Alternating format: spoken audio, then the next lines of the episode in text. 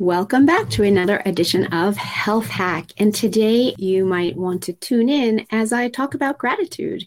And I know American Thanksgiving is coming up at the end of November, but you can start implementing daily gratitude now and just see how that impacts your life even by the time you get to American Thanksgiving. So, the power of gratitude and ask you, what are you grateful for today? And sometimes, if we're not in a practice of gratitude, we might find it hard to think about what we're grateful for.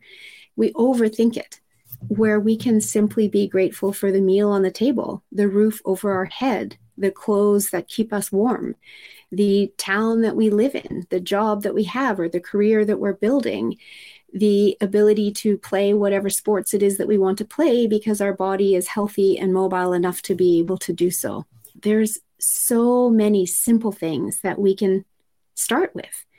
And then what happens as we start to build a practice of gratitude is we find it's easier to come up with things that we're grateful for because that's where our mindset goes versus focusing on what's not going right, which is typically where we go until we get into a practice of gratitude. Our brain is designed to keep us safe.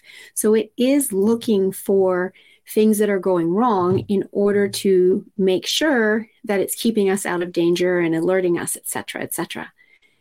And we can get stuck there.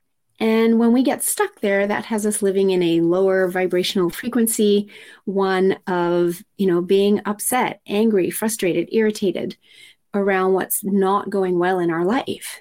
But when we start to accept that everything that's happening for us is happening for a reason, we can let go of all of that as we open up to why is this happening to me? What am I to learn from this experience? And then come to a place of gratitude.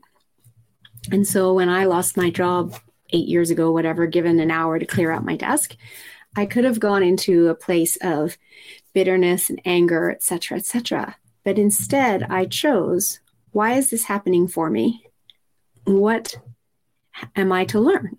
And as I look back now, I have so much gratitude for the fact that I was let go because it literally changed my life, put me on an entirely new career path into health and wellness, a career path that is extremely fulfilling as I help my clients regain or optimize mm-hmm. their health.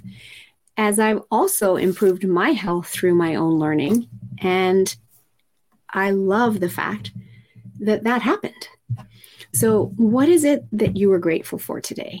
I would love you to just stop and think about that. Take some time to write it down. And as I continue this week talking about gratitude, come back and join me so that you can start implementing a gratitude practice if you don't already have one.